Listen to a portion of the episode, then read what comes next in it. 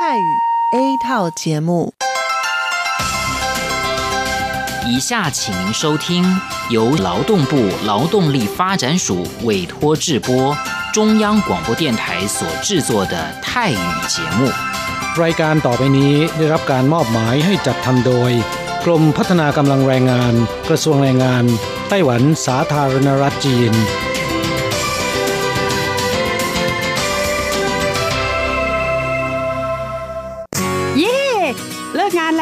เราไปคาราโอเกะกันเถอะ ฉันมีธุระ เธอไปกันเถอะ เอ๊ะนานที่ปีหนจะนัดไปร้องเพลงกัน หรือว่าเธอมีนัดกับชายหนุ่มจ้าใช่ก็ดีนะสิ ฉันจะไปทำงานหาเงินต่างหาก จริงเหรอ เลิกงานแล้วยังไปหาเงินได้อีกทำไมดีจัง ไปทำที่ไหนอะจริงสิ แถวนี้มีโรงงานหนึ่งช่วงนี้ต้องการคนงานชั่วคราว ช่วงวันหยุดฉันก็ไปทำงานพิเศษที่นั่นจะได้หาเงินเพิ่มขึ้นอีกหน่อย อยากจะซื้อคอมพิวเตอร์ให้ลูกชายที่เมืองไทยลำไพไม่ได้นะ กฎหมายไต้หวันกำหนดไว้ว่า พวกเราจะต้องทำงานให้เท่าแก่ที่ยื่นขออนุญาตนำเราเข้ามาทำงานในไต้หวันเท่านั้น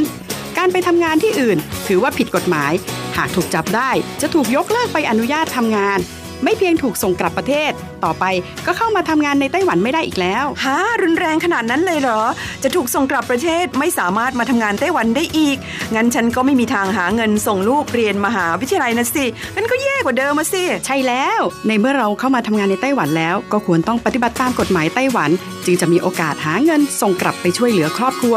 ฉันว่าเธอไปร้องเพลงกับฉันดีกว่านะอืมถูกอย่างที่เธอว่านั่นแหละ ฉันว่าฉันทำงานตามที่ระบุในสัญญาจ้างงานดีกว่า ไม่งั้นแทนที่จะหาเงินได้เยอะกว่าเดิมกลับถูกส่งตัวกลับประเทศซะนี่ ใช่แล้วทำงานอยากถูกต้องตามกฎหมายดีกว่า ตอนนี้ไปร้องเพลงกับพวกเราได้หรือยังล่ะ ผู้ช่วยที่ดีของไต้หวันจูงมือกันก้าวไปข้างหน้า กรมพัฒนากำลังแรงงาน ร่วมฝ่าฟันไปพร้อมกับคุณ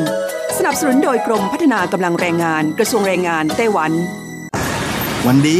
สัปดาห์ที่แล้วเธอไปไหนมาเหรอทำไมไม่เจอเลย ใช่ ฉันกลับเมืองไทยมาเพิ่งกลับมาเมื่อวานก่อนที่เอง แม่ดีจังเลย แต่ทำไมรีบกลับมาเร็วจังล่ะ ก็ต้องขอบคุณเท่าแก่ฉันละเท่าแก่ไปทำเรื่องให้ฉันเข้ามาทำงานไต้หวันอีกครั้ง โดยผ่านศูนย์บริการจ้างตรงของรัฐบาลไต้หวัน ฮะ การจ้างตรงคืออะไรเหรอ ทำยากไหม ไม่ยากเลยเท่าแกบอกว่าสะดวกมาก แล้วก็ไม่ต้องผ่านบริษัทจัดหางาน ไม่เพียงประหยัดค่าในหน้าที่เมืองไทยนะทำให้ฉันเก็บเงินได้เพิ่มขึ้น ช่วยครอบครัวฉันมีชีวิตที่ดีขึ้นด้วย นอกจากนี้ฉันอยู่กับเท่าแกมานาน คุ้นเคยกันดี การเดินเรื่องเข้ามาทำงานในไต้หวัน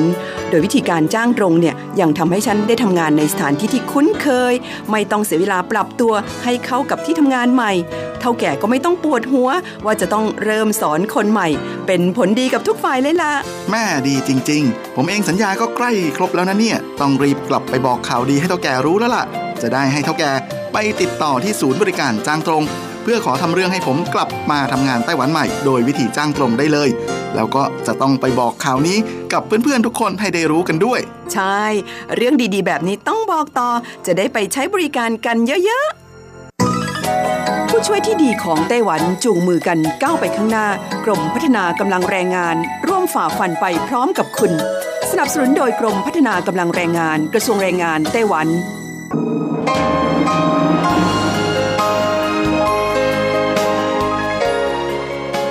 กลับมาฟังขณะนี้ท่านกำลังอยู่กับรายการภาคภาษาไทย Radio Taiwan International หรือ RTI ออกกระจายเสียงจากกรุงไทเปไต้หวันสาธารณรัฐจีน เป็นประจำทุกวันนะครับ นอกจากรับฟังทางเครื่องรับวิทยุได้แล้ว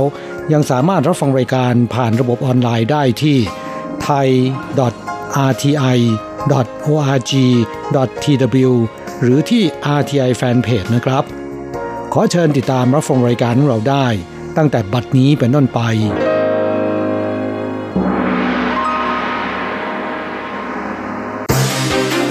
ลำดับแรกขอเชิญติดตามรับฟัง ข่าวประจำวัน สวัสดีครับคุณผู้ฟังที่รักและเคารพทุกท่านครับ สำหรับข่าวประจำวันพุทธที่ 21 พฤศจิกายน ปีพุทธศักราช 2561 นะครับ ก็มีผมกฤษณัยสายประพาสเป็นผู้รายงานครับเรามาเริ่มต้นกันที่ข่าวคราวเกี่ยวกับท่านประธานาธิบดีไช่อิงหวน ผู้นำของไต้หวันสาธารณจีนนะครับ ได้กล่าวเรียกร้องผ่าน Facebook ส่วนตัว ในช่วงนับถอยหลัง 72 ชั่วโมง ก่อนการเลือกตั้งท้องถิ่นในวันเสาร์ที่ 24 พฤศจิกายนที่จะถึงนี้นะครับ โดยได้บอกว่าประชาธิปไตยของไต้หวันนั้นมีคุณค่าอยู่ที่ ประชาชนจะใช้สิทธิแสดงความคิดเห็นของตน ซึ่งเป็นสิ่งที่นักต่อสู้เพื่อประชาธิปไตยรุ่นแล้วรุ่นเล่า ร่วมกันต่อสู้ให้ได้มา เราจึงต้องร่วมกันทนุถนอม คุณค่าแห่งประชาธิปไตยร่วมกันนอกจากนี้นะครับท่านประธานาธิบดีชัยยังบอกว่า โดยส่วนตัวแล้วเนี่ยตนก็จะไปใช้สิทธิ์ของตนที่เขตเลือกตั้งในนครนิวไทเปครับส่วนด้านนายซูจาเฉียนนะครับประธานรัฐสภาไต้หวันสาธารณจีน ก็ได้ระบุใน Facebook ส่วนตัวของตนครับว่า ในขณะที่รัฐสภาไต้หวันพยายามผลักดันความสัมพันธ์กับประเทศต่างๆนั้น ก็มักจะได้ยินเสียงประเทศประชาธิปไตยทั้งหลาย แสดงความวิตกกังวลเกี่ยวกับการปล่อยข่าวปลอม ทางเว็บไซต์โดยเฉพาะอย่างยิ่ง ไต้หวันนั้นกำลังจะมีการเลือกตั้งในอีก 72 ชั่วโมง ต้องเผชิญหน้ากับการทำสงครามการเมืองอย่างแข็งขัน จากทางการจีนคอมมิวนิสต์ ใช้ทุกวิถีทางเพื่อบ่อนทำลายประชาธิปไตย และรัฐบาลไต้หวันโดยมีจุดมุ่งหมายเพื่อผลประโยชน์ของตน ซึ่งเป็นสิ่งที่ประเทศประชาธิปไตยทั้งหลายนั้น มีความวิตกกังวลเป็นอย่างยิ่งทีเดียวครับ อีกข่าวหนึ่งเราไปดูเกี่ยวกับเรื่องข่าวลือของการซื้อเสียงในไต้หวันครับครับการเลือกตั้งท้องถิ่นไต้หวันนั้นก็งวดเข้ามาทุกขณะครับบรรดาผู้สมัครรับเลือกตั้งต่างก็ตระเวนหาเสียงกันอย่างขมักขม้น ไปพร้อม ๆ กับข่าวลือการซื้อเสียงที่แพร่สะพัดไปทั่วเกาะโดยหน่วยงานที่เกี่ยวข้องนั้นได้ประกาศย้ำจุดยืนกวาดล้างอย่างไม่ไว้หน้าครับ นายไช่ชิงเสียนนะครับรัฐมนตรีว่าการกระทรวงยุติธรรมของไต้หวันสาธารณจีนนั้น ก็ได้ระบุครับว่า พฤติกรรมทุกอย่างที่ผิดกฎหมาย และเป็นการขัดขวางการเลือกตั้ง มีให้เป็นไปอย่างบริสุทธิยุติธรรมนั้น ฝ่ายบ้านเมืองจะจับตามองนะครับอย่างใกล้ชิดและสืบสวนหาต้นต่อจนถึงที่สุดครับ ทั้งนี้นะครับนายชัยนั้นก็บอกครับบอกว่า 呃，新竹县啊，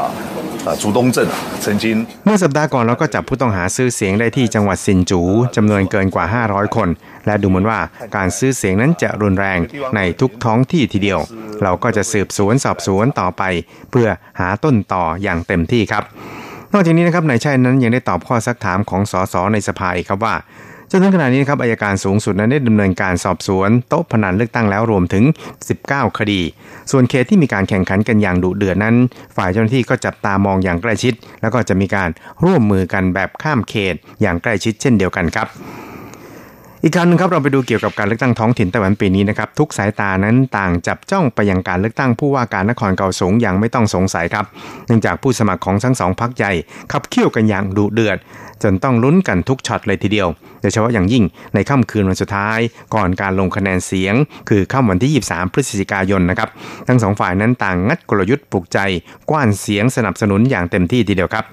ในส่วนของนายเฉินฉีไม่นะครับผู้สมัครจากพรรค DPP ในฐานะที่ต้องป้องกันแชมป์คนของพรรคที่เป็นผู้ว่ามานานกว่า 20 ปีให้ได้ ก็ได้วางแผนจัดการชุมนุมไฮปาร์คหาเสียง ที่ลานหน้าที่ทำการสภานครเกาสงใกล้กับสถานีรถไฟใต้ดินฟงซันประมาณการว่าจะมีผู้สนับสนุนมาร่วมให้กำลังใจอย่างน้อย 200,000 คนครับ ดันนายเฉินก้าวสู่ตำแหน่งพ่อเมืองเกาสงให้ได้นายเฉินบอกว่าพื้นที่นี้สามารถจุผู้คนได้ประมาณ 65,000 ตารางเมตร ตารางเมตรละ 3 คน คาดว่าจะมีถึง 200,000 คนทีเดียว เป้าหมายของเราก็คือ 200,000 คน และก็หวังว่าจะดันให้กระแสสนับสนุนพรรค DPP นั้น ขึ้นสู่กระแสสูงสุด ก่อนลงคะแนนเสียงในวันรุ่งขึ้น ส่วนทางด้านนายหานกัวหยีนะครับผู้สมัครของพรรคก๊กมินตั๋งก็จะจัดไฮปาร์คหาเสียงปิดท้าย การเลือกตั้งคราวนี้ณลานกระจายสินค้าบริษัทน้ำตาลไต้หวันใกล้กับห้างสรรพสินค้าดรีมมอลกลางนครเกาสงโดยจะเดินเข้าสู่ที่ชุมนุมด้วยผู้สนับสนุนหัวโล้นจำนวนนับร้อยนายหานบอกว่าในช่วงนี้นั้นผมพบว่าในไต้หวันนั้นมีคนหัวล้านจำนวนไม่น้อย ที่เกาสงก็มีไม่น้อยเช่นกัน และก็หวังว่า จะมีสุภาพสตรีด้วย แต่ก็ต้องขอร้องว่าอย่าไปโกนผมทิ้งเด็ดขาด ขอเป็นหนุ่มหัวล้านโดยธรรมชาตินะครับ บางคนตื่นเต้นมาก ขอร้องขอร้องเถอะอย่าทำแบบนี้เลยดราม่าเกินไปครับครับอีกข่าวหนึ่งครับเราไปดูเกี่ยวกับการลงประชามตินะครับ ซึ่งก็มีทั้งหมด 10 รายการนะครับ กว่าจะผ่านได้เนี่ยก็ต้องมีเสียงสนับสนุนอย่างน้อยเกือบ 5 ล้านเสียงทีเดียวครับ ครับการเลือกตั้งท้องถิ่นในไต้หวันในวันเสาร์ที่24พฤศจิกายนนะครับก็จะจัดให้มีการลงประชามติครั้งแรก หลังการแก้ไขกฎหมาย ว่าด้วยการจัดการลงประชามติรวม 10 ประเด็นด้วยกันครับโดยเป็นการจัดการลงประชามติในลักษณะทั่วประเทศ เพราะฉะนั้นเนี่ยหากต้องการให้ประเด็นลงประชามติเหล่านี้ ผ่านการรับรองนั้น จะต้องมีผู้กาช่องเห็นด้วยอย่างน้อย 4,939,267 เสียง จากจำนวนผู้ใช้สิทธิ์ที่มีอายุครบ 18 ปีบริบูรณ์จำนวนทั้งสิ้น 19 ล้าน7แสน57,067 คน และที่สำคัญยิ่งกว่านี้ก็คือจำนวนผู้เห็นด้วยนั้น จะต้องมีมากกว่าผู้ที่กาไม่เห็นด้วยครับครับสำหรับ 10 ประเด็นที่จัดให้มีการลงประชามติในคราวนี้ประกอบไปด้วย การต่อต้านอากาศเป็นพิษ การต่อต้านโรงไฟฟ้าพลังงานถ่านหินเซนอ้าวการต่อต้านอาหารจากเขตปนเปื้อนกัมมันตภาพรังสีนิวเคลียร์เกี่ยวกับการสมรส อายุที่เหมาะสมที่จะรับการศึกษา ด้านเพศศึกษา หลักประกันการสมรสเพศทางเลือก การเปลี่ยนชื่อไต้หวันในการแข่งขันกีฬาโอลิมปิกโตเกียว 2020 ความเสมอภาคของการสมรสแล้วก็ประเด็น การอาศัยพลังงานนิวเคลียร์ค้ำจุนพลังงานเขียวนะครับ ซึ่งรายละเอียดนั้นก็ติดตามได้ทางเว็บไซต์ของ RTI ของเราครับ ครับอีกข่าวหนึ่งครับเราไปดูข่าวเกี่ยวกับ นายอูตุนอีได้กล่าวชี้แจงอีกครั้งหนึ่งในช่วงวันจันทร์ ขณะที่ช่วยนายติงเซาจงผู้สมัครรับเลือกตั้งผู้ว่าการกรุงไทเปของพรรคหาเสียงเลือกตั้งในกรุงไทเป โดยบอกว่าเขาก็ได้ขอโทษไปแล้ว ตอนนี้กระแสในเว็บก็ตีกลับแล้วโดยบอกว่า คุณพูดผิดไปเพียงนิดเดียวเท่านั้น ส่วนนายติงก็บอกว่าผมรู้สึกว่าพูดผิดก็ขอโทษ ทำผิดก็ปรับปรุงตัว แล้วก็ย้ำว่าการช่วยหาเสียงเลือกตั้งของนายอูคราวนี้นั้น จะไม่กระทบต่อฐานคะแนนเสียงของเขาแต่อย่างใดนะครับ ครับนายหูตุนอี้หัวหน้าพรรคกมินตังก็ได้กล่าวคำที่ไม่ค่อยเหมาะสม โดยระบุว่านางสาวเฉินจีนั้นอ้วนเป็นหมูตอนอะไรทำนองนี้นะครับ จนถูกกระแสต่อต้านเรียกร้องให้เขาลาออกจากตำแหน่ง ส่วนนายเหยาหวนจือผู้สมัครของพรรค DVP ก็โจมตีนายเคอหวนเจอผู้ว่าการคนปัจจุบันครับว่านายเคอนั้นสอบตกการตรวจสอบแน่ จึงรีบเอาคลิปที่จีนนั้นเคยบอกให้นายเคอเนี่ยลงสมัครรับเลือกตั้งประธานาธิบดีไต้หวัน ซึ่งเท่ากับว่ายอมรับว่านายเคอเป็นบุคคลที่ จีนนั้นอยากให้เป็นผู้นำไต้หวัน เพราะฉะนั้นเลือกผู้ว่าการกรุงไทเป ต้องทิ้งเคอแล้วก็หนุนเหยาเพื่ออนาคตของกรุงไทเปเอง ส่วนด้านในเคอร์หวนเจอนะครับก็ตระเวนหาเสียงเลือกตั้งตามตลาดสดในกรุงไทเปครับก็ได้รับการต้อนรับจากประชาชนเป็นอย่างดี ท่ามกลางการประท้วงของผู้สูงวัยที่ถูกหั่นเงินปลอบขวัญรายเดือน แต่ในเคอร์บอกว่า สิ่งที่หนักใจในตอนนี้ก็คือการเลือกประธานาธิบดี เพราะมีแต่คนตั้งข้อสงสัย ตอนนี้ก็ไม่มีประเด็นเงินหาเสียงเลือกตั้ง และก็ไม่ได้ตั้งองค์กรระดับประเทศใดๆ ไม่เคยมีแผนการที่จะสมัครรับเลือกตั้งผู้นำไต้หวันเลย ตอนนี้จึงต้องเร่งหาเสียงเลือกตั้งอย่างเต็มตัว ครับอีกข่าวหนึ่งครับเราไปดูเกี่ยวกับทางด้านแรงงานในไต้หวันได้เฮนะครับฉลองปีใหม่พร้อมกับการปรับค่าแรงขั้นต่ำแต่ก็ต้องปรับค่าเบี้ยประกันสุขภาพด้วยครับ ครับตั้งแต่วันที่ 1 มกราคมศกหน้าเป็นต้นไปก็คือวันขึ้นปีใหม่นะครับค่าจ้างขั้นต่ำในไต้หวันนั้นจะปรับเพิ่มจากเดิมเดือนละ 22,000 NT เป็น 23,010 NT ซึ่งก็จะส่งผลต่อการปรับขึ้นเงินเดือนที่เอาประกันสุขภาพ ส่งผลให้ผู้ใช้แรงงาน 1.2 แสนคน จ่ายเบี้ยประกันลดลงประมาณ 12 NT ต่อเดือนครับในขณะที่มีอีกถึง3ล้าน1 7 0 0 0 0 คนเนี่ยครับ ต้องจ่ายเบี้ยประกันสุขภาพเพิ่มขึ้นอีกเดือนละ 4 ถึง 57 NT ครับ ซึ่งก็จะทำให้กองทุนประกันสุขภาพไต้หวันนั้น มีรายได้เพิ่มขึ้นปีละ 2,600 ล้าน NT ครับสำหรับในส่วนของเบี้ยประกันสุขภาพนางหลูลี่ยี่ ผู้เชี่ยวชาญสำนักงงานประกันสุขภาพแห่งชาติไต้หวันสาธารณจีนก็บอกว่า ตามระเบียบการประกันสุขภาพนะครับวงเงินเอาประกันสุขภาพขั้นต่ำต้องปรับตามการปรับเพิ่มของค่าจ้างขั้นต่ำเมื่อมีการประกาศปรับขึ้นค่าจ้างขั้นต่ำเมื่อเดือนกันยายนที่ผ่านมาแล้วเนี่ยก็จะไม่ต้องมีการปรับขั้นเงินเดือนที่เอาประกันสุขภาพด้วย ซึ่งก็ทำให้ส่งผลกระทบต่อผู้เอาประกันสุขภาพ 3 กลุ่มด้วยกันนะครับโดยจะยุบรวมขั้นเงินเดือนที่เอาประกันสุขภาพขั้นที่ 1 กับขั้นที่ 2 เข้าด้วยกัน จากเดิม 22,000 NT เป็น 23,100 NT นะครับส่วนขั้นเงินเดือน 22,801 NT ถึง 23,100 NT แล้วก็ 24,000 NT นะครับจะรวมอยู่ในขั้น 23,100 NT ซึ่งคาดว่า จะทำให้มีผู้เอาประกันสุขภาพถึง 1.2 แสนคนนะครับจ่ายเบี้ยประกันสุขภาพลดลงเดือนละ 13 NT ครับ ส่วนผู้ที่มีการถูกปรับจากขั้นที่ 1 กับขั้นที่ 2 เข้าด้วยกันเป็น 23,100 NT จำนวน3ล้าน1 2 0 0 0 0 คนนะครับ ก็จะต้องจ่ายเบี้ยประกันสุขภาพเพิ่มขึ้นคนละ 4-15 NT ครับ แล้วก็ยังมีอีกประมาณ 50,000 คน ที่ต้องจ่ายเพิ่มเดือนละ 26 NT แล้วก็อีก 5,000 คน จ่ายเพิ่มอีกเดือนละ 57 NT ทั้งนี้การปรับขั้นประกันสุขภาพเหล่านี้นะครับจะทำให้กองทุนประกันสุขภาพแห่งชาติของไต้หวันนั้น มีรายได้เพิ่มขึ้นประมาณปีละ 2,600 ล้าน NT ครับ อีกข่าวหนึ่งเราไปดูข่าวเกี่ยวกับสถาบันบริหารธุรกิจโลซานหรือ IMD ของสวิตเซอร์แลนด์ครับรายงานผลการจัดอันดับด้านบุคลากรโลกประจำปีนี้นะครับ โดยจัดให้ไต้หวันนั้นอยู่ในอันดับที่ 27 ถอยหลังลงไป 4 อันดับครับ จากการจัดอันดับเมื่อปีที่แล้ว โดยสวิตเซอร์แลนด์นั้นยังคงครองอันดับหนึ่งต่อเนื่องเป็นปีที่ 4 โดยมีเดนมาร์กอยู่ในอันดับ 2 แล้วก็นอร์เวย์อันดับที่ 3 ครับ ครับนายอาร์โทโรบริส ผู้อำนวยการศูนย์ความสามารถในการแข่งขันโลกของสถาบัน IMD นั้นก็บอกครับบอกว่าประเทศที่ถูกจัดอยู่ใน 10 อันดับแรกนั้นส่วนใหญ่จะมีการลงทุนด้านการศึกษาสาธารณะค่อนข้างสูง และมีคุณภาพชีวิตค่อนข้างสูงด้วย ซึ่งก็ถือเป็นการลงทุนด้านการบ่มเพาะบุคลากรในท้องถิ่น รวมทั้งถือเป็นแรงดึงดูดนะครับบุคลากรจากต่างชาติด้วยเช่นเดียวกัน สำหรับในส่วนของไต้หวันนะครับก็ถูกจัดอยู่ในอันดับที่ตามหลังเพียงสิงคโปร์ที่อยู่ในอันดับที่ 13ฮ่องกงอันดับที่ 18 และมาเลเซียอันดับที่ 22 โดยอยู่ในอันดับที่ 4 ของเอเชียครับแต่อยู่ในอันดับที่ดีกว่าของญี่ปุ่นที่อยู่ในอันดับที่ 29 และเกาหลีใต้อันดับที่ 33 ในขณะที่จีนนั้นถูกจัดอยู่ในอันดับที่ 39 เนื่องจากงบประมาณด้านการศึกษาของไต้หวันนั้น ต่ำกว่าระดับเฉลี่ยของบรรดาประเทศพัฒนาแล้วอยู่มากทีเดียวครับ ต่อไปขอเชิญฟังข่าวต่างประเทศและข่าวจากเมืองไทยค่ะ สวัสดีค่ะ คุณผู้ฟังที่เคารพ ช่วงของข่าวต่างประเทศและข่าวในเมืองไทยรายงานโดยดิฉันการจยากริชยาคมค่ะ ข่าวต่างประเทศสำหรับวันนี้นั้นเริ่มจากข่าว องค์การอนามัยโลกเผย สาเหตุปลาตะเพียนในอิรักตายเป็นเบือ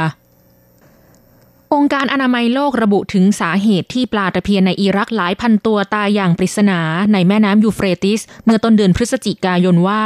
เกิดจากแม่น้ำปนเปื้อนแบคทีเรีย โลหะหนัก และแอมโมเนียในปริมาณสูง ด้านเจ้าหน้าที่การเกษตรยืนยันว่าไม่ใช่การวางยา โดยองค์การอนามัยโลกแถลงผลการสอบสวน ร่วมกับกระทรวงสาธารณสุขของอิรักว่า ผลการตรวจสอบซากปลา พบสิ่งร้ายแรง จึงตรวจสอบครั้งที่สองเนื่องจากสันนิษฐานว่าน่าจะเกิดจากโรคระบาด และจะทราบผลการตรวจครั้งที่สองได้ในสัปดาห์หน้าเหตุการณ์ดังกล่าวตอกย้ำปัญหามลภาวะรุนแรงในอิรัก ซึ่งกำลังประสบปัญหาในการจัดหาน้ำอุปโภคบริโภคสะอาดให้แก่ประชาชน โดยเฉพาะทางตอนใต้ของประเทศ ข่าวต่อไป ผู้นำสหรัฐปกป้องบุตรสาว กรณีใช้อีเมลส่วนตัวติดต่องานของรัฐบาล ประธานาธิบดีโดนัลด์ทรัมป์ผู้นำสหรัฐอเมริกา กล่าวถึงกรณีที่นางอีวังกาทรัมป์บุตรสาวของตน ซึ่งมีตำแหน่งเป็นที่ปรึกษาอาวุโสของประธานาธิบดี ใช้อีเมลส่วนตัวติดต่องานของรัฐบาล ว่าเขาไม่เห็นด้วยที่จะนำเรื่องนี้ไปเปรียบเทียบกับกรณีการใช้อีเมลส่วนตัวของนางฮิลลารีคลินตันอดีตรัฐมนตรีกระทรวงการต่างประเทศของสหรัฐ โดยแย้งว่าการใช้อีเมลส่วนตัวของนางอีวังกาไม่ได้มีการส่งข้อมูลที่เป็นความลับ และไม่ได้ใช้เซิร์ฟเวอร์ส่วนตัวที่บ้าน บุตรสาวของตนไม่ได้กระทำความผิดใด ๆในช่วงระยะเวลาสั้นๆที่ผ่านมา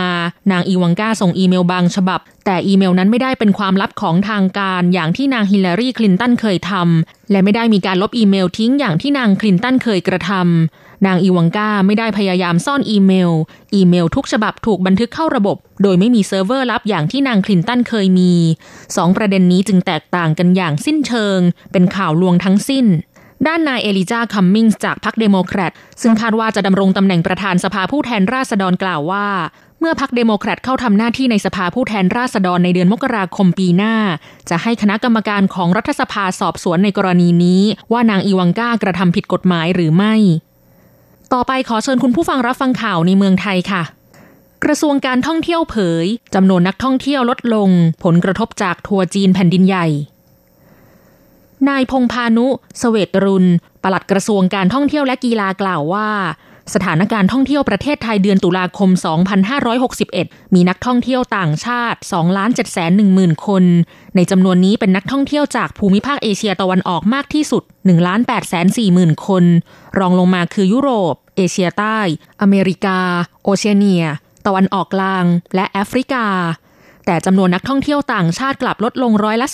0.51 เมื่อเทียบกับช่วงเวลาเดียวกันของปีที่แล้ว เป็นผลมาจากการหดตัวของนักท่องเที่ยวจีนแผ่นดินใหญ่ ถือเป็นเดือนแรกในรอบปี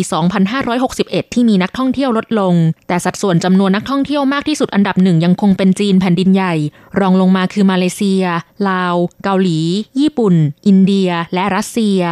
สำหรับตัวเลขนักท่องเที่ยวหลังจากรัฐบาลประกาศใช้มาตรการยกเว้นค่าธรรมเนียมวีซ่าออนอาร์เรวลเมื่อวันที่ 15 พฤศจิกายน 2561 เป็นต้นมา ส่งผลให้ตัวเลขนักท่องเที่ยวตั้งแต่วันที่ 1 ถึง 20 พฤศจิกายน 2561 มีนักท่องเที่ยวต่างชาติเข้ามาไทยประมาณ 2 ล้านคน ขยายตัวร้อยละ 0.52 จากช่วงเดียวกันของปีที่แล้ว ตรงข้ามกับจำนวนนักท่องเที่ยวจีนแผ่นดินใหญ่ ซึ่งเดินทางเข้ามาไทยประมาณ 440,000 คน ติดลบร้อยละ 17.94 ต่อไปเป็นอัตราแลกเปลี่ยนประจำวันพุธที่ 21 พฤศจิกายน พุทธศักราช 2561 อ้างอิงจากธนาคารกรุงเทพสาขาไทเป โอนเงิน 10,000 บาทใช้เงินเหรียญไต้หวัน 9,590 เหรียญ แลกซื้อเงินสด 10,000 บาทใช้เงินเหรียญไต้หวัน 9,880 เหรียญ 1 ดอลลาร์สหรัฐใช้เงินเหรียญไต้หวัน 31.16 เหรียญแลกซื้อค่ะ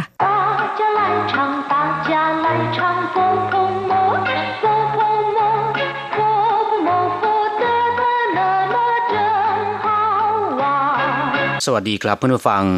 พบกันในวันนี้เราจะมาเรียนวิทยาลัยภาษาจีนทางอากาศภาคเรียนที่สองบทที่ 19 ผาชัน ไต่เขา ในบทนี้นะครับ เราจะมาเรียนประโยคสนทนาภาษาจีนที่เกี่ยวกับการออกกำลังกาย หรือว่าการบริหารร่างกายให้มีสุขภาพที่แข็งแรงสมบูรณ์ ด้วยการไปไต่เขา第十九课爬山一对话年假的时候我们去爬山好吗多高的山两千多公尺高我怕我的体力不够从现在开始运动锻炼体力 ผาชันแปลว่าไต่เขาหรือว่าปีนภูเขา เป็นกีฬาชนิดหนึ่งที่มีประโยชน์ต่อร่างกาย เฉพาะคำว่าผาคำเดียวแปลว่าไต่แปลว่าปีนหรือจะแปลว่าคลานก็ได้ ส่วนคำว่าชันก็คือดอยหรือว่าภูเขา ผาชันจึงมีความหมายว่าไต่เขาหรือว่าปีนภูเขา ต่อไปนะครับมาอธิบายประโยคสนทนาในบทนี้年假的时候我们去爬山好吗 วันหยุดในช่วงปีใหม่ เราไปไต่เขากันดีไหมเหนียนจ้าก็คือ วันหยุดในช่วงปีใหม่ หรือวันหยุดพักพิเศษประจำปี เรียกว่าเหนียนจ้าส่วน时候แปลว่าช่วงเวลาเหนียนจ้า的时候ก็คือช่วงเวลาวันหยุดในตอนปีใหม่เหนียนจ้า的时候我们去爬山好吗เราไปไต่เขากันดีไหมผาชันแปลว่าไต่เขา 我们去爬山好吗เราไปไต่เขากันดีไหมเห่ามาก็คือดีไหมตัวเก้าเดชันภูเขาสูงแค่ไหน หรือภูเขาสูงขนาดไหน ตัวเก้าก็คือ สูงมากเท่าไหร่ สูงขนาดไหน ตัวเก้าเดชันภูเขาที่สูงขนาดไหน ภูเขาที่สูงแค่ไหนเรียกว่า ตัวเก้าเดชัน两千多公尺高สูงสองพันกว่าเมตร เหลี่ยงเชียนแปลว่าสองพันเหลี่ยงเชียนตัวก็คือสองพันเศษ หรือสองพันกว่า เรียกว่าเหลี่ยงเชียนตัว ส่วนกงเฉอแปลว่าเมตร ต้องขออภัยด้วยนะครับ ในแบบเรียนของเรา เขียนว่าฟิตผิดนะครับกงเฉอแปลว่าเมตร ถ้าเป็นฟุตภาษาจีนจะเรียกว่าอิงเฉอเหลี่ยงเชียนตัวกงเฉอก็คือสองพันกว่าเมตรเก้าความสูงเหลี่ยงเชียนตัวกงเฉอเก้า มีความสูง 2,000 กว่าเมตร เรียกว่า两千多公尺高我怕我的体力不够ฉันกลัวว่ากำลังของฉันจะไม่ดีพอ หรือฉันกลัวว่ากำลังกายของฉันจะสู้ไม่ไหว我怕ก็คือฉันกลัวว่า我的体力คำว่า体力แปลว่ากำลังกาย我的体力ก็คือกำลังของฉันกำลังกายของฉัน ปูเกิลก็คือไม่พอ ไม่ดีพอ สู้ไม่ได้ สู้ไม่ไหว เรียกว่าปูเกิล我怕我的体力不够ฉันกลัวว่ากำลังของฉันจะไม่ไหว หรือฉันกลัวว่ากำลังกายของฉันจะไม่ดีพอ我怕我的体力不够从现在开始运动锻炼体力เริ่มออกกำลังกายและฝึกฝนร่างกายตั้งแต่บัดนี้从现在ตั้งแต่บัดนี้ ฉงแปลว่าตั้งแต่เซียนใจบัดนี้ ปัจจุบัน หรือว่าเดี๋ยวนี้ เรียกว่าเซียนใจ 从现在ก็คือตั้งแต่บัดนี้ ตั้งแต่เดี๋ยวนี้开始运动เริ่ม เริ่มออกกำลังกาย开始แปลว่าเริ่ม ถ้าเป็นสิ้นสุด เรียกว่า结束开始运动เริ่มออกกำลังกาย ยื่นต้งก็คือการออกกำลังกายหรือว่าการเล่นกีฬานะครับ ในที่นี้หมายถึงการออกกำลังกาย开始运动ก็คือเริ่มออกกำลังกาย从现在开始运动เริ่มออกกำลังกายตั้งแต่บัดนี้锻炼体力แปลว่าฝึกฝนร่างกาย从现在开始运动锻炼体力แปลว่า เริ่มออกกำลังกายและฝึกฝนร่างกายตั้งแต่บัดนี้ ต้วนเลี่ยนแปลว่าฝึกฝน ส่วนถีลี่อธิบายไปแล้วนะครับ แปลว่ากำลังกายต้วนเลี่ยนถีลี่ก็คือ ฝึกฝนกำลังกาย หรือฝึกฝนร่างกายกลับมาฟังหลังจากทราบความหมายของประโยคสนทนาในบทนี้ไปแล้วนะครับ ต่อไปขอให้เปิดไปที่หน้า 80 ของแบบเรียน เราจะไปเรียนรู้คำศัพท์ใหม่ๆในบทเรียนนี้นะครับ ศัพท์คำที่หนึ่งชา แปลว่าแย่ แปลว่าไม่ดี เลว หรือไม่ได้มาตรฐาน เรียกว่าชา เช่น 成绩太差แปลว่า ผลการเรียนแย่มากเปี่ยวเซียนไทชาก็คือผลงานไม่ดีเลย หรือผลงานแย่มากชาจิ้งแปลว่า ความสามารถหรือคุณภาพต่ำมาก แย่มาก ใช้การไม่ได้ เรียกว่าชาจิ้ง身体状况很差สภาพของสุขภาพร่างกายแย่มาก เรียกว่า身体状况很差 นอกจากแปลว่าแย่ไม่ดีไม่ได้มาตรฐานแล้วนะครับคำว่าชายังมีความหมายอย่างอื่นด้วย อย่างเช่น แปลว่า ขาดหรือไม่พอ ชายี่เตียน ขาดไปนิดนึง หรือมีความหมายว่าเกือบแล้วนะครับ ชาปู้ตัวแปลว่า พอๆกัน ใกล้เคียงกัน และตัวอักษรตัวเดียวกันนี้ หากว่าออกเสียงเป็นชายจะแปลว่า ส่งให้ไปทำงานหรือว่าไปทำงาน เช่น เจียนชัย ก็หมายถึงการทำงานอย่างอื่นควบคู่กันไปด้วย ชูชัยแปลว่าไปปฏิบัติหน้าที่นอกสถานที่ เรียกว่า ชูชัยศัพท์คำที่สองเหนียนจ้าแปลว่าวันหยุดพักประจำปี ซึ่งหมายถึงวันหยุดในช่วงเทศกาลตรุษจีน หรือหมายถึงวันหยุดพักผ่อนหลังจากที่ทำงานครบหนึ่งปีแล้ว ซึ่งก็คือวันหยุดพักประจำปี ตามกฎหมายมาตรฐานแรงงานของไต้หวันสาธารณรัฐจีน แรงงานที่ทำงานอย่างต่อเนื่องในสถานที่ทำงานเดียวกันจนครบหนึ่งปีแล้ว ทุกคนจะมีวันหยุดพักประจำปี โดยมีค่าจ้างเป็นเวลาเจ็ดวัน วันหยุดพักประจำปีเช่นนี้นะครับ ในภาษาจีนเรียกว่า เหนียนจ้า มาดูศัพท์ใหม่ๆคำต่อไปนะครับ ผาชัน แปลว่าไต่เขาหรือว่าปีนเขา เฉพาะคำว่าผา แปลว่าปีน แปลว่าไต่หรือคลานก็ได้นะครับ อย่างเช่น这小孩才一岁就会爬了 เด็กคนนี้อายุเพิ่งขวบเดียว คลานได้แล้ว ผาสู้ก็คือปีนต้นไม้ ผาเฉียง ปีนกำแพงหรือว่าปีนรั้ว เรียกว่าผาเฉียงศัพท์คำต่อไป กงเฉแปลว่าเมตร ถ้าเป็นกิโลเมตร เรียกว่ากงหลี่ กงเฟินก็คือเซนติเมตร แต่ถ้าเป็นมาตราวัดตามระบบอังกฤษ จะเรียกว่าอิงเฉก็คือฟุตนั่นเองศัพท์คำต่อไป ถี่ลี่ แปลว่ากำลังกาย ถีลี่ว่างเซิงแปลว่ากำลังกายเหลือเฟือ ตรงข้ามกับคำว่าถีลี่ชวยรั่วแปลว่าร่างกายอ่อนแอ หรือร่างกายสุดโทมเรียกว่าถีลี่ชวยรั่วศัพท์คำต่อไปต้วนเลี่ยน แปลว่าฝึกฝน ซึ่งหมายถึงการฝึกฝนร่างกาย เช่น经常锻炼身体强壮ฝึกฝนเป็นประจำร่างกายก็จะแข็งแรงศัพท์คำต่อไปต้งอีต้ง แปลว่า เคลื่อนไหวบ้าง ขยับบ้างคำว่าต้งคำเดียว แปลว่าเคลื่อนไหว หรือแปลว่าขยับ ปูต้งก็คือนิ่ง ไม่เคลื่อนไหว ไม่ขยับ ปูเย่าต้ง แปลว่าอย่ากระดุกกระดิกอย่าขยับ แต่ถ้าเป็นต้งปูต้ง จะแปลว่าไม่ทันไร บ่อยๆ หรือว่าง่ายเหลือเกิน เช่น ต้งปูต้งจูฟ้าผีชี่ไม่ทันไรก็เกิดโมโหซะแล้ว หรืออะไรนิดอะไรหน่อยก็โมโหโทโสซะแล้ว เรียกว่า ต้องปูต้องจ้ฟ้าผีชีศัพคำสุดท้ายนะครับเท่าหลันแปลว่าขี้เกียจหรือว่าหนีงาน เช่นถ้าสีควันเท่าหลันเขาชอบหนีงาน หรือเขามักจะอู้งาน เรียกว่าถ้าสีควันเท่าหลันชงผู้เท่าหลันแปลว่าไม่เคยหนีงาน หรือไม่เคยอู้งาน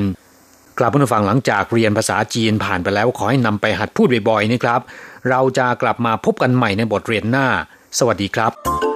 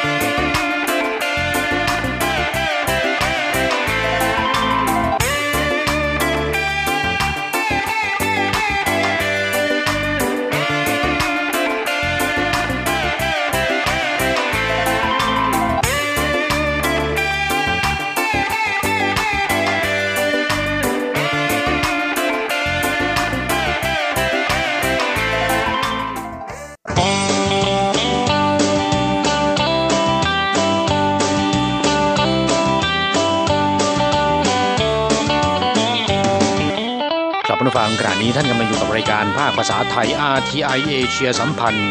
ลำดับต่อไปขอเชิญท่านมาร่วมให้กำลังใจแด่เพื่อนแรงงานไทยที่ประสบปัญหาและความเดือดร้อน ในช่วงไขปัญหาแรงงาน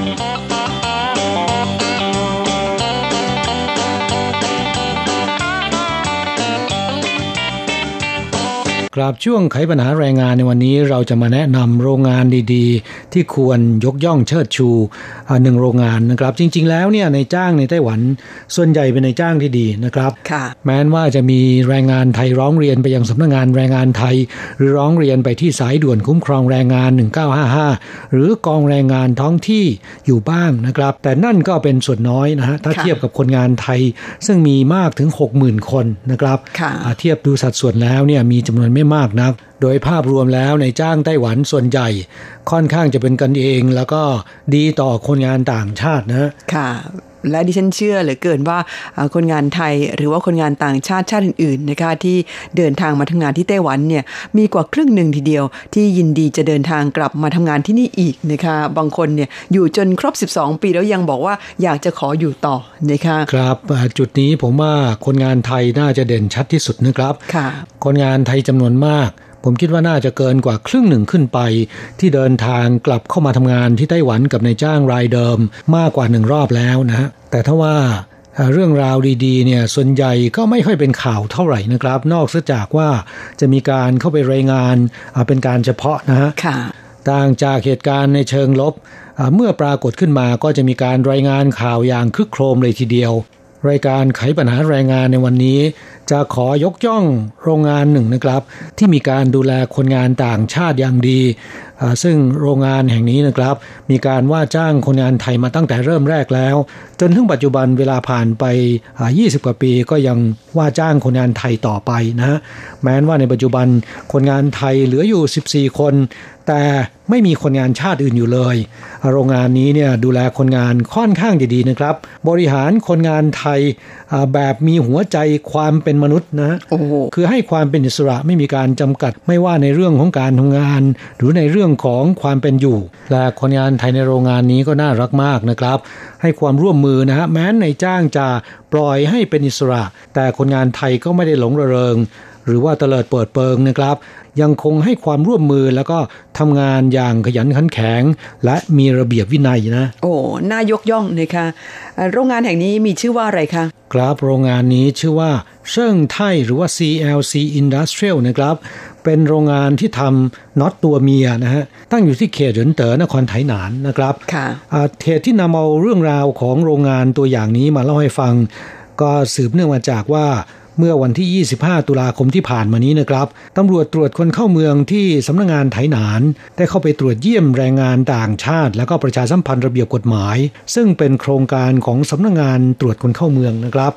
ปรากฏว่าไปโรงงานแห่งนี้แล้วเนี่ยประทับใจมาก ก็มาเขียนรายงานยกย่อง ว่าทั้งในจ้างคนงานเนี่ยน่ารักมากทีเดียวนะครับ อยากจะรู้ซะแล้วว่าทำไมในจ้างรายนี้ถึงได้ดีกับคนงานขนาดนี้ ครับรายงานของสำนักงงานตรวจคนเข้าเมืองเนี่ยเขาบอกว่า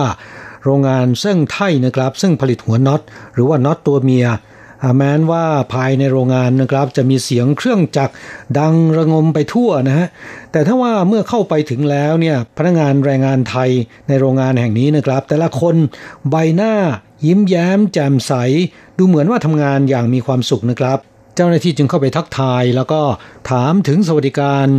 รวมถึงการบริการรวมถึงการบริหารการดูแลของนายจ้างและโรงงาน คนงานไทยเหล่านี้เนี่ยทุกคนจะชูหัวแม่โป้งว่ายอดเยี่ยมมากนะครับ ก็ยิ่งทำให้เจ้าหน้าที่สำนักงงานตรวจคนเข้าเมือง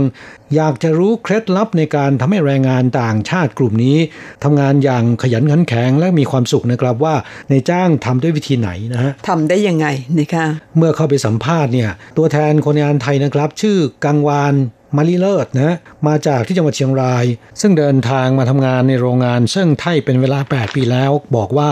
ทั้งในจ้างผู้จัดการโรงงานและเพื่อนร่วมงานที่เป็นชาวไต้หวัน ถือพวกเราคนงานไทยเสมือนเป็นพี่น้องในครอบครัวเดียวกัน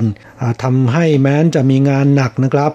แต่ก็ทำงานอย่างมีความสุขสงสัยว่ารายได้ก็จะงามด้วยใช่ไหมครับครับถ้าเทียบกับโรงงานอื่นๆแล้วเนี่ยผมว่าถ้าเทียบกับโรงงานหลายแห่งแล้วเนี่ย โรงงานแห่งนี้รายได้ไม่ถึงกับว่าดีนักนะครับ แต่ในจ้างไม่หักค่าอาหารค่าที่พัก มีการเพิ่มเงินโบนัส เงินเบี้ยขยันให้กับคนงานเดือนละ 2,000 เหรียญนนะรวมถึงมีการดูแลบริหารอย่างเป็นกันเอง ก็ทำให้คนงานไทยเนี่ยมีกำลังใจในการทำงานอย่างเต็มที่นะครับทำงานกันอย่างมีความสุขนะคะเมื่อเจ้าหน้าที่สอบถามถึงคนงานไทยว่าปฏิบัติการอันใดของนายจ้างที่ทำให้แรงงานไทยมีสภาพจิตใจที่เบิกบานแม้นจะทำงานหนักก็ตาม แรงงานไทยบอกว่ามากมายจนสุดจะพรรณนานะครับ ยกตัวอย่างเช่น ไม่เก็บค่าอาหารค่าที่พัก ติดตั้งระบบปรับอากาศในห้องนอนทุกห้องเท่าแก่และผู้จัดการโรงงานเนี่ยเป็นกันเองกับคนงานไทยทุกคน โดยฝึกพูดภาษาไทย ร่วมทานอาหารกับคนงานไทย บางครั้งก็ดื่มเบียร์ด้วยกันโอ้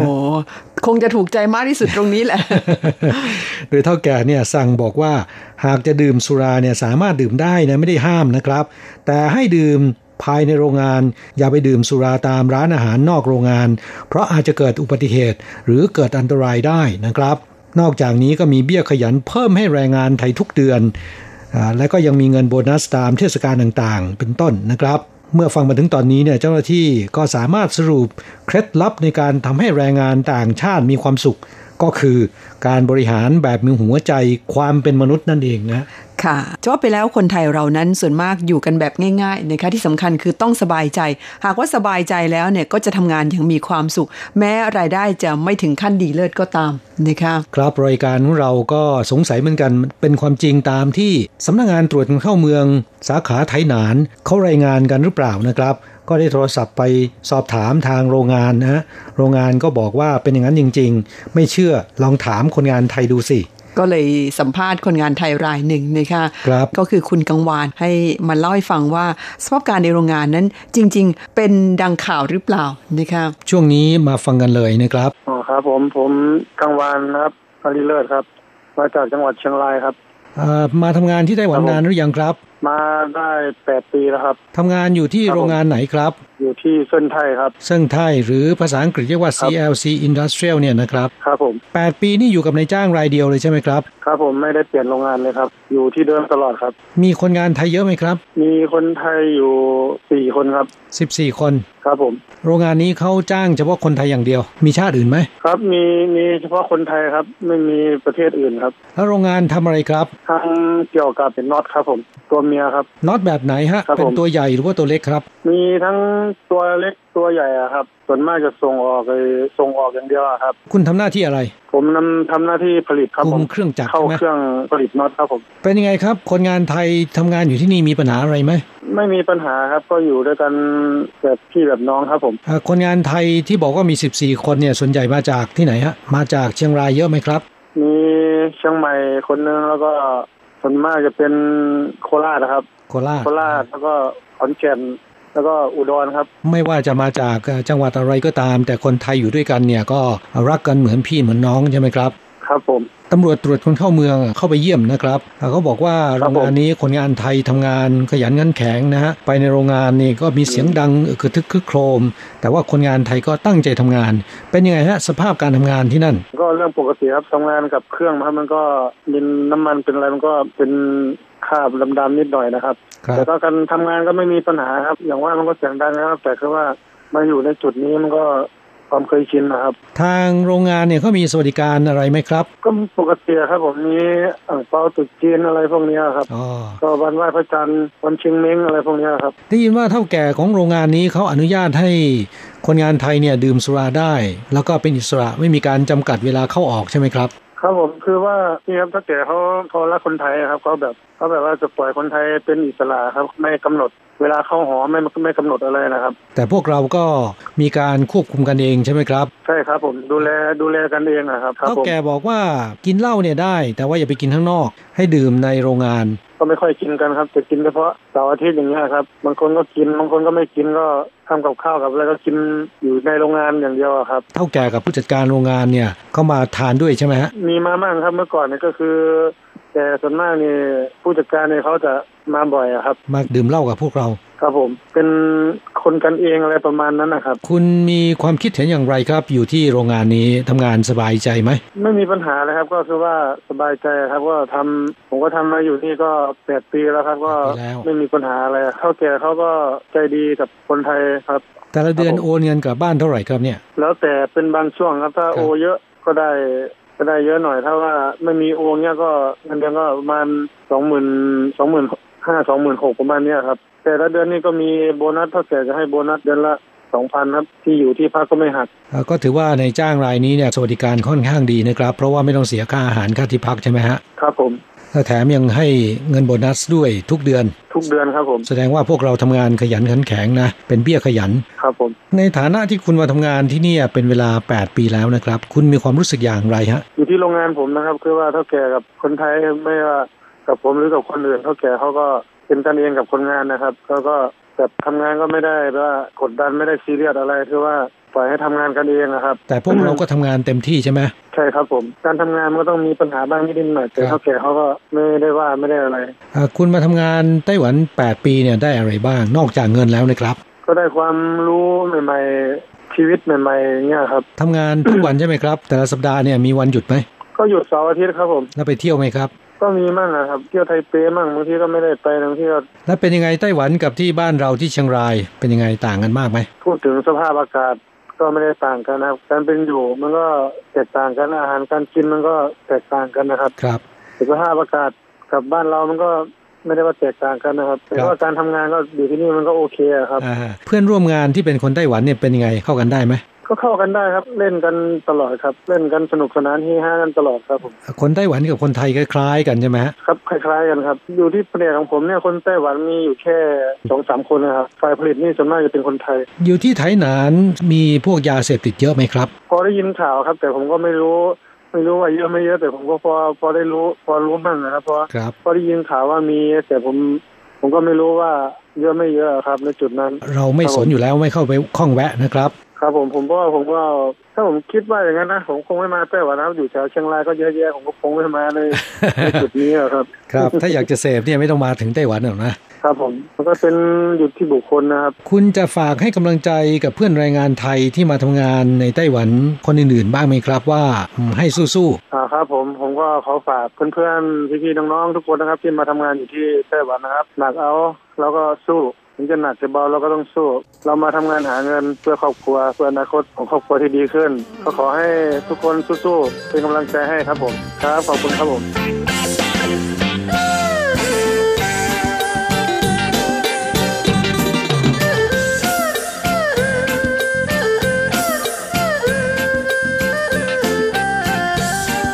ต้องขอบคุณคุณกังวานนะคะที่แบ่งปันเรื่องราวในโรงงาน แล้วก็เรื่องของในจ้างให้ผู้ฟังท่านอื่นที่รับฟังกัน ฟังเรื่องราวของโรงงานเชิ่งไทยแล้วนะครับ หากท่านเห็นว่าโรงงานของท่านก็เป็นโรงงานที่ดีในจ้างดูแลคนงานค่อนข้างเป็นกันเอง ก็ขอความกรุณานะครับ เล่าสู่ในรายการหรือว่าแจ้งให้เราทราบได้นะฮะค่ะ เพื่อจะนำเอาเรื่องราวของคุณมาแบ่งปันให้ผู้ฟังท่านอื่นได้รับฟังกันด้วยนะคะ ซึ่งจะเป็นการยืนยันได้ว่าในไต้หวันจริง ๆ แล้วก็มีในจ้างดีๆ โรงงานดีๆ อยู่ไม่น้อยทีเดียวนะคะผมคิดว่าเป็นส่วนใหญ่นะครับค่ะในจ้างดีๆเนี่ยควรที่จะเชิดชูยกย่องนะฮะค่ะ ช่วงนี้เรามาตอบปัญหาของผู้ฟังที่ถามเข้าสู่รายการนะครับ คุณสุขสถิตสิทธิสินนะคะฝากข้อความเอาไว้ถามเรื่องของเงินเกษียณจากไต้หวันครับ ผมทำงาน 3 โรงงาน 12 ปี มีสิทธิ์ได้รับเงินเกษียณไหม และต้องยื่นเอกสารอะไรบ้าง ต้องยื่นตอนไหนขอบคุณครับ นี่แสดงว่าไม่ได้ฟังรายการประจำนะคะครับ แรงงานต่างชาติที่เดินทางมาทำงานที่ไต้หวัน โดยเฉพาะในภาคการผลิต รวมถึงผู้อนุบาลในองค์กร ในศูนย์บำบัดไม่ได้รวมผู้อนุบาลในครัวเรือนนะครับ ซึ่งในปัจจุบันยอดจำนวนคนงานต่างชาติที่เดินทางมาทำงานในไต้หวัน มีทั้งหมดประมาณ 7 0 0 0 0 0 คนทำงานอยู่ในภาคการผลิตประมาณ 4 0 0 0 0 0 กว่าคนนะคนงานต่างชาติที่ทำงานอยู่ในภาคการผลิต ทุกคนจะต้องเข้าประกันภัยแรงงาน ซึ่งในจ้างเป็นผู้เอาประกันให้นะครับการเข้าเป็นสมาชิกกองทุนประกันภัยแรงงานเนี่ยตัวคนงานเองต้องเสียเบี้ยประกันภัยแรงงานประมาณ 20%ในจ้างเสียเพิ่มให้ 70%รัฐบาลจ่ายสมทบให้อีก 10%เงินเบี้ยประกันนี้นะครับ นอกจากจะให้การคุ้มครองความปลอดภัยในช่วงระหว่างที่ทำงานอยู่ในไต้หวัน ยกตัวอย่างเช่น ถ้าเกิดอุบัติเหตุพิกลพิการหรือเสียชีวิตนะครับ ก็จะได้รับเงินทดแทนนะฮะและผู้เอาประกัน เมื่อมีอายุครบ 60 ปีขึ้นไปแล้ว ก็จะมีเงินบำเหน็จชราภาพจ่ายให้ด้วยตามอายุการทำงานนะครับ ซึ่งอายุการทำงานในที่ว่านี้ไม่ได้จำกัดว่าคุณจะทำงานกับนายจ้างรายไหน ต่อเนื่องกันหรือไม่นะครับ อย่างเช่นว่าเคยมาทำงานที่ไต้หวันไปแล้ว 2 ปีเมื่อประมาณ 10 ปีที่แล้ว ต่อมามาทำงานกับนายจ้างรายอื่นอีก 5 ปี และครั้งที่ 3 มาทำงานกับนายจ้างรายที่ 3 ต่ออีก 3 ปี รวมกันแล้วเป็นเวลา 10 ปีพอดี คนงานรายนี้แม้นว่าจะเดินทางกลับประเทศไปแล้วนะครับ เมื่ออายุครบ 60 ปี ถ้าเกิดในปีหรือว่าก่อนปี 2501 แล้วก็ 65 ปีขึ้นไปถ้าเกิดหลังปี 2505 ก็มีสิทธิ์ที่จะยื่นของเงินบำเหน็จชราภาพนี้ได้นะครับ ตามอายุการทำงานนะคือ 1 ปีจะได้ 1 เดือน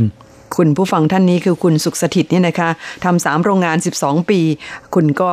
น่าจะได้ 12 เดือน ตามค่าจ้างที่แจ้งเอาประกัน ซึ่งส่วนใหญ่ก็เป็นค่าจ้างขั้นต่ำโดยคุณฟังท่านนี้ต้องไปยื่นขอรับเงินเกษียณที่คุณว่า ซึ่งก็คือเงินบำเหน็จชราภาพเนี่ยนะคะ เมื่อคุณอายุ 65 ปีขึ้นไป หากว่าคุณเกิดหลังปี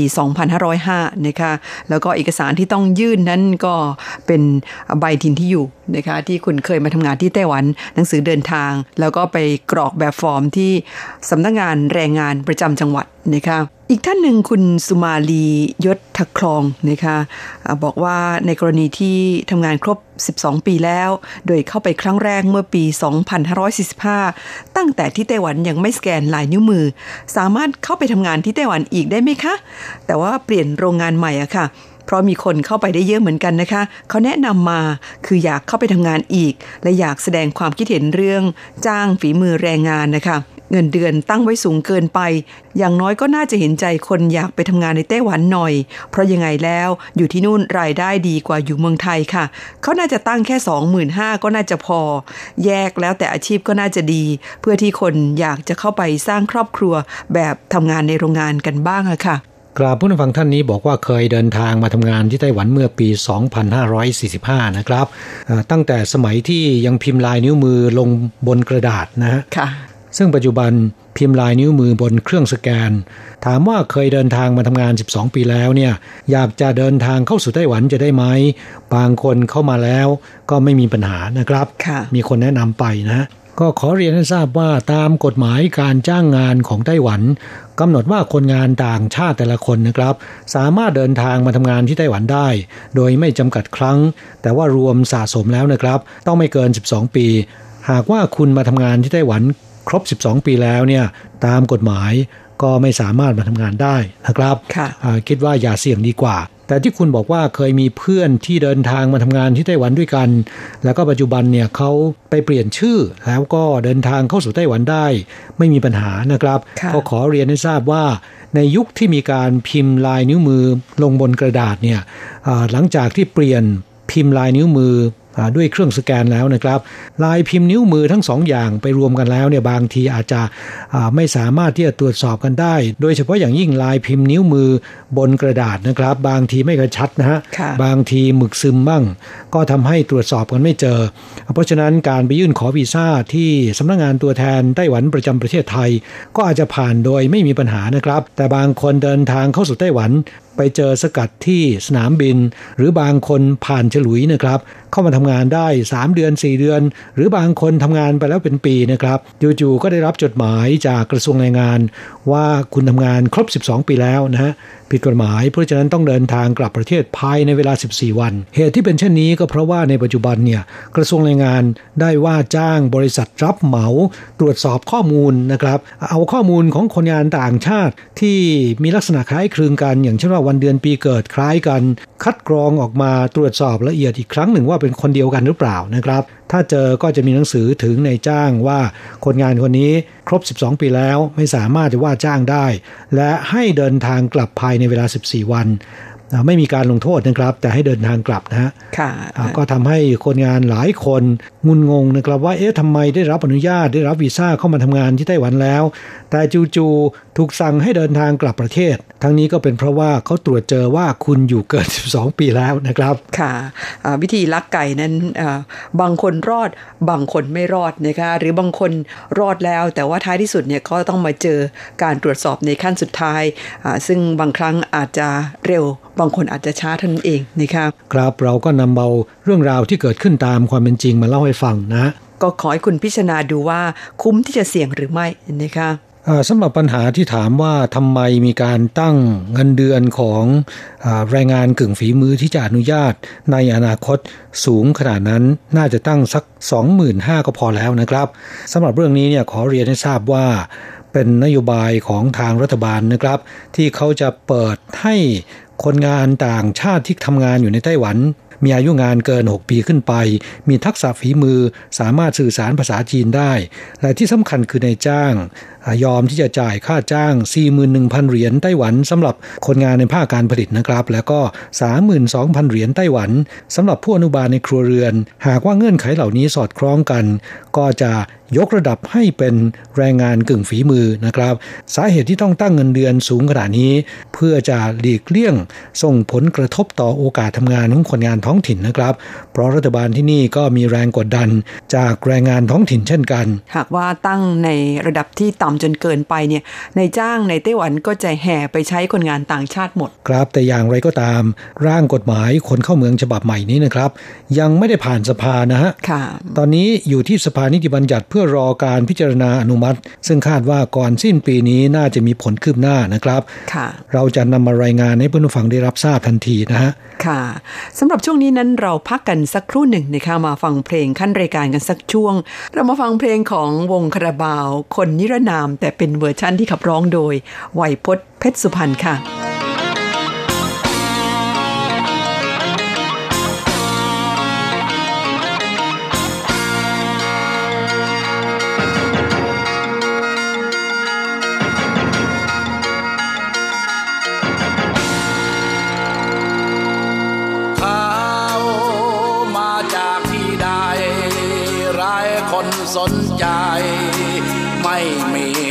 ถา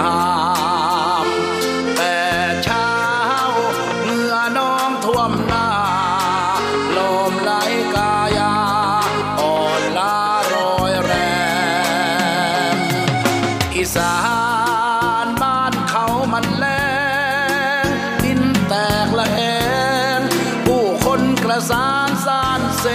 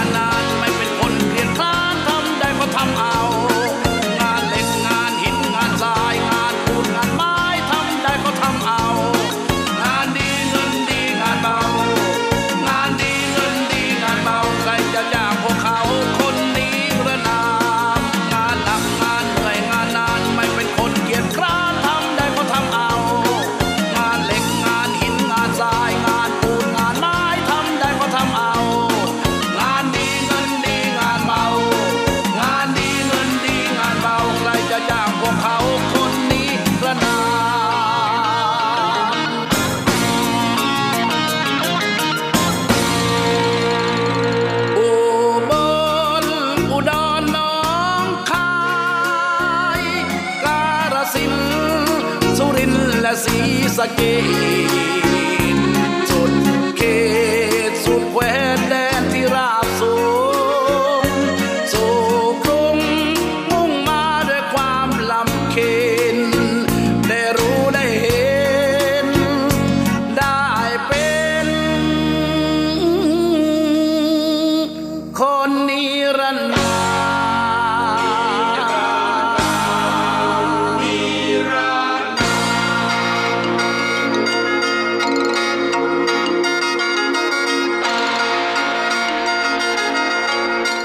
สำหรับช่วงท้ายนี้เรามาตอบจดหมายของคุณเมสันเอี่ยมศรีนะคะที่คุยเรื่องของปัญหาแรงงานเข้ามา ส่งเป็นจดหมายอีเมลมาเมื่อช่วงเดือนกันยายนค่ะ บอกว่าสวัสดีครับอาจารย์และคุณอัญชันที่เคารพ และเพื่อนฟังที่รักทุกท่าน อีเมลฉบับนี้ขอแสดงความคิดเห็นและประสบการณ์เบื้องหลังเบื้องลึกในแง่มุมที่หลายคนคาดคิดไม่ถึง สองสัปดาห์ที่ผ่านมาอาจารย์ทั้งสองได้พูดเรื่องยาเสพติดในหมู่แรงงานต่างชาติ โดยเฉพาะแรงงานไทย และเรื่องการอบรมล่าม ก่อนอื่นขอพูดเรื่องยาเสพติด ที่ระบาดหนักในหมู่แรงงานต่างชาติ ที่ไม่เพียงไม่มีท่าทีว่าจะทุเลาลง หรือลดลงมีแต่ยิ่งหนักขึ้น ปัจจัยสำคัญมาจากไต้หวันได้มีการยกเลิกการตรวจปัสสาวะ ผมมองว่าไต้หวันกำลังชักน้ำเข้าลึก ชักศึกเข้าบ้าน ยกเลิกมาตรการที่เกี่ยวข้องกับความมั่นคงชัดๆ นี่คือปัญหาหลัก และปัญหาสำคัญที่ผู้คนอาจนึกไม่ถึงก็คือ ล่ามเป็นคนขายให้คนงานเสียเอง ผมยกตัวอย่างนะครับ มีโรงงานหนึ่งตั้งอยู่ทางเขตภาคเหนือนี่แหละครับ ผมแนะนำเด็กผู้ชายคนหนึ่งอายุประมาณ 25 ปี เข้าไปทำงานในโรงงานแห่งนี้ สวัสดิการค่อนข้างดี เงินดี เข้ามาได้ระยะหนึ่งได้โทรคุยกับพ่อแม่ เขาเล่าว่าล่ามที่นี่ขายยาให้คนงาน และทำตัวเป็นมาเฟีย ถ้าใครทำให้ไม่พอใจจะถูกส่งกลับ และในสุดท้าย เด็กคนนี้ก็ทำงานได้ไม่ถึงปีถูกส่งกลับครับ โดยถูกกล่าวหาว่าไปเกี่ยวข้องกับยาเสพติด ซึ่งคิดว่าไม่น่าจะเป็นจริง เหตุการณ์แบบนี้ผมว่าเกิดขึ้นในหลายพื้นที่ครับ และปราบปรามได้ยากมาก ที่อาจารย์บอกว่าบางโรงถึงกับลงทุนซื้อหาอุปกรณ์ตรวจฉี่เพื่อทำการตรวจฉี่คนงาน ต้องบอกก่อนว่าผู้เสพกับผู้ขายจะแบ่งเป็นสองกลุ่มกลุ่มหนึ่งหาซื้อได้จากข้างใน อีกกลุ่มหนึ่งหาซื้อจากข้างนอกโรงงาน กลุ่มข้างในจะตรวจไม่เจอ คงทราบนะครับว่าผมหมายความว่าอะไรจึงตรวจไม่เจอ ที่เจอบ้างก็เป็นกลุ่มที่ซื้อหาจากข้างนอก ที่ผมกล่าวมามันเกี่ยวข้องกับเรื่องของล่ามเช่นกัน ในความเห็นของผมการอบรมไม่ได้ประโยชน์มากนัก อบรมคืออบรม อบรมมันแก้นิสัยสันดานและจิตสำนึกของใครบางคนไม่ได้ และไม่สามารถเป็นดัชนีวัดได้ว่า ล่ามที่ผ่านการอบรมจะเปลี่ยนเป็นคนดีหมดทุกคน ล่ามบางส่วนหาผลประโยชน์กับคนงาน ไม่ว่าจะขายหวย ปล่อยเงินกู้ขายยา ส่วนการปฏิบัติงานนั้นบางคนไม่ใส่ใจ ปล่อยปละละเลย บางคนทำตัวใหญ่โตเป็นเจ้านาย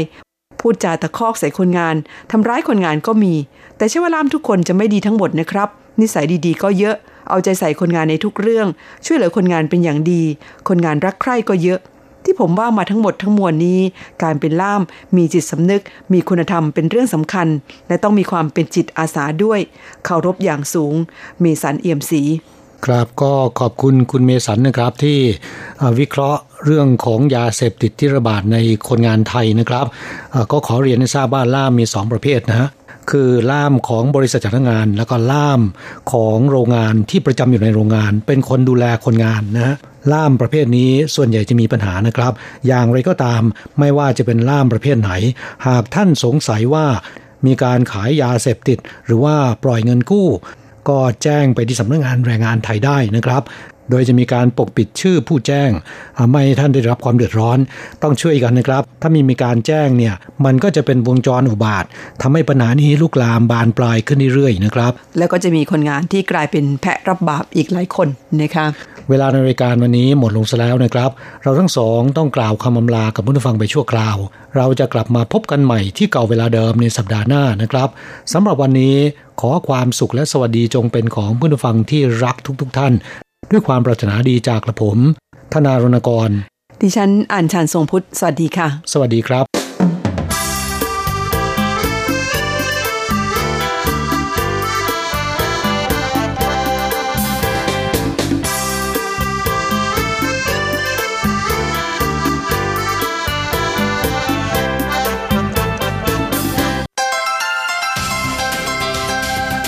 以上节目是由劳动部劳动力发展署委托制播，中央广播电台制作的泰语节目。ที่ท่านรับฟังจบลงไปแล้วนั้นเป็นรายการที่ได้รับมอบหมายให้จัดทำโดย กรมพัฒนากำลังแรงงาน กระทรวงแรงงาน ไต้หวันสาธารณรัฐจีน